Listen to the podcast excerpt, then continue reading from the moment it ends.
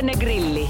Sinä kysyt ja kysymys grillissä tirisee liikennegurumme Jussi Pohjonen.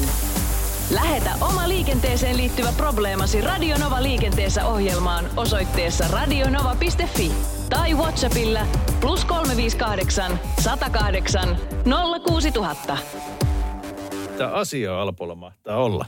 Joo, ihan kakkostieltä niin ajattelin soittaa Porissa-Poriin väliltä, niin havaittavissa aika paljon sitä, että niin keliolosuhteet metsäkohdissa ja aukeakohdissa on ihan totaalisesti eri. Lähtee hurjia ohituksia, lähdetään sulalla tiellä metsäkohdalla, lähdetään ohittamaan ja kun tullaan peltoaukeelle, niin siellä on tuiskuttanutta lunta ja tie muuttuu aivan peiliäiseksi niin siellä peltoaukeella ja tuossa pari ohitustakin ollut niin, että niin ohittajalla on kyllä ihan tosissaan hauskaa tulla sieltä takaisin omalle kylästään. Mitäpä tästä pitäisi ajatella, Jussi?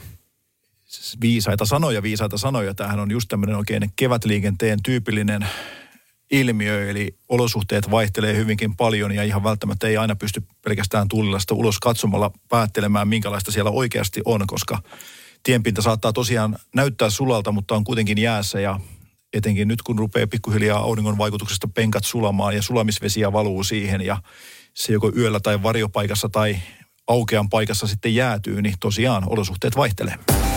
Radio Novan liikennegrilli. Lähetä kysymyksesi osoitteessa radionova.fi tai WhatsAppilla +358 108 06000.